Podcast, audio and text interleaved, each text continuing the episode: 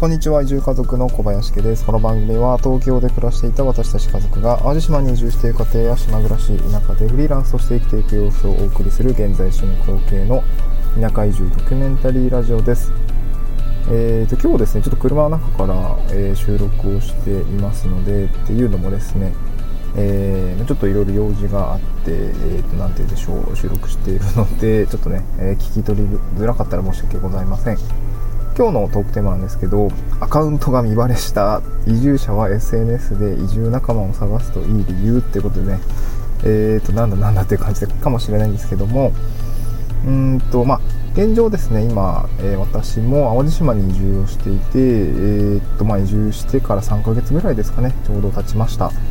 でまあ元からねその移住について、まあえー、まあ、協力隊の立場っていうところもあり、えーと、移住してきた人っていう形でまあその内容でね少しブログを書いていたりとかこういうふうに音声配信をしてまあ、自分の出来事とか、えー、まあ、これから移住される方が何か参考になるようなコンテンツというものを、えー、出していこうかなという思いで、まあえー、ザクッとやり始めたっていうものですね。だいたいブログも音声配信、あブログは3ヶ月ぐらいですかね移住してから書いてるので3ヶ月ぐらいですし、まあ、音声配信はね、えー、と結構手軽に撮れるっていうところがあって、え、ー、と昨年の1月ぐらいからですかねはじ、あ、昨年じゃないわ。今年の1年ぐらいから始めたっていう形ですね。もうえー、そろそろ200本近くいくって感じなんですけどで、まあ、アカウントをですね、まあ、見バレしたっていう感じなんですけど 誰に見バレしたかっていうとですねこれね、聞いてたらすっげえ恥ずかしい、恥ずかしいというか、なんというか、えっ、ー、と、聞いてるかなわかんないけど、まだラジオは聞いてないですって言ってたんですけど、ツイッターでですね、こう、同じ、うん、同じ集落に、あの、飲食店が開業するんですけど、えー、ワッシーって言うんですけどね、ワッシー君が、えー、見つけてくれました。同じ集落の飲食店のシェフのワッシー君が、えー、見つけてくれて声をかけてくれました。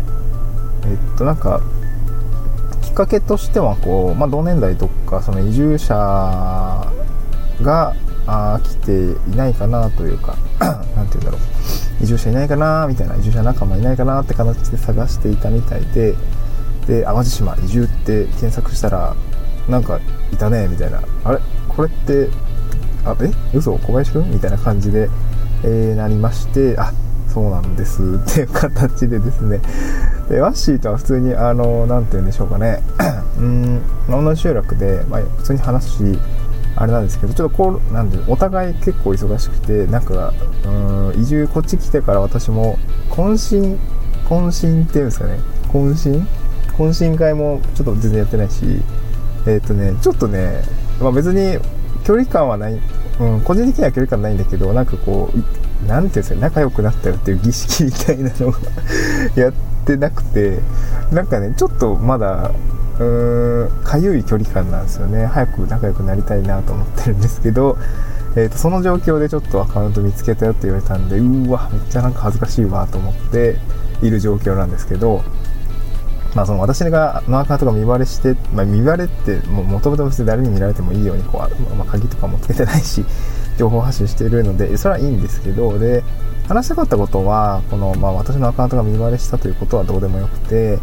えっと、SNS でやっぱその調べる移住先輩移住者とか、まあ、移住してる人を調べると確実にたどり着けるってことがここで分かったっていうことですね。えー、SNS で調べあの移住者っていうのを調べていくと まやっぱりその発信してる人は見つけられて、まあ、そこにたどり着くっていうことですね。うん まあこれが大事っていうところですね。まあ、ちょっと今日合わせて聞きたいっていうところにですね、あの、地方移住の実態の調べ方、Google より SNS で調べるという2つの理由というところで概要欄にあの音声配信のリンクを載っけてるんですけども、えーとまあ、こちらもね、合わせてその Google で調べるよりその SNS の方がよく見つかるし、まあ、実態着色されてない情報が発信されていたりするので、まあ、そっちで見つける方がいいですよって話はしてるんですけど、えー、っとやっぱり移住して発信をする方って、まあ、そこそこ一定数いるんですよね移住者の方って。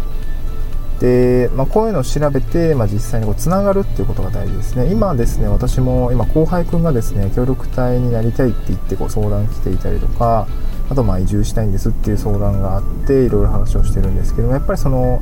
僕もその彼にあのこれはもう山下君って言うんですけど、えー、と山下君の方は、えーとまあ、えー、と宮崎だったかな、まあ、九州の方に移住したいと言っていてじゃあやっぱりその自治体の担当者の方とつながるのもそうだし SNS でやっぱ調べて協力隊の人を見つけてみるといいよっていうアナウンスをしてるんですけどやっぱりそのそこで住んでる人じゃないとわからないこととかがやっぱり多いですしその何て言うんですかねその土地勘というか、えー、まあえー、しばらく住んでいる人の感想とかあと実際に移住してみた感想とかね、まあ、使った制度とかあと普通に何て言うんでしょう何にどれくらいお金がかかってるとか、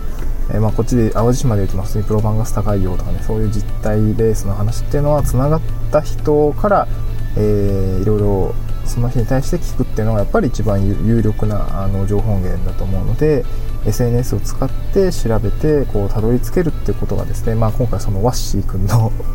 一件でですね、まあ、こんなに近い距離にいるのに SNS 経由で、えー、つながるっていうような 状況になっていて、えー、まあ、まだつながってないから普通に覗いて見てるくれてるみたいです。はい、でですね、あのまあ、ツイさっきさっきはツイッターの話だったんですけど、なんか結構、まあ、協力隊特にそうなんですけど、あのやっぱり Facebook でつながるパターンの方が多いですね。ちょっと、まあ、年代的なものなのか、この、なんて言うんでしょうね、こうツイッターって結構匿名アカウントも作れちゃうっていうところもあってなのか、まあ、持ってない人もいるっていうところもあるのか、その Facebook の方がすごく多いですね。あのー、結構企業から声がかかっ集落で活動してる人の話を聞きたいってなった時に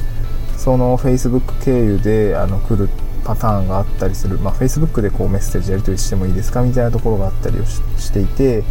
うーんと何でしょう。Facebook をやっぱり持ってると田舎では強いとかね。そういうのがあるのかなと思います。えっと、私も Twitter とか、あのー、アカウントフォローしてるんですけど山口県の、えちょっと場所忘れちゃったんですけどサカエルさんって結構移住に関していろいろ取り組みをされている、まあ、オンラインサロンとかをやっている方もいてその人が音声配信で今こうやるべき SNS は Facebook ですって言っててそれすごく共感したんですよね。うん、すごく共感をして私もやっぱり SNS、まあ、Twitter と Facebook を、ま、持ってるわけですけども、えっ、ー、とやっぱつながるこっちの現地の方とお友達になるとかつな緩くつながるのはやっぱりその Facebook の方が多いです、うん、まあ取り組み自体をまあ私もあんまり発信はしてないんだけどあの集落の Facebook を通じて、まあ、私の活動を発信をしたりとかあとまあ Facebook グループっていうんですかね大学生との連携事業の中では Facebook グループというのがやっぱり、えー、あってまあ、そこでその地域とのやり取りっていうのがあの盛んにこう発信をされたりとかしていてやっぱりこの田舎に来たらやっぱ Facebook って強いのかなというふうに感じましたね。はい、まあ、今日はですねアカウントが見バレしたよっていうところからですねあの SNS 田舎に住んでる身として SNS のま使われ方っていうところの事例をですね少しご紹介をさせていただきました、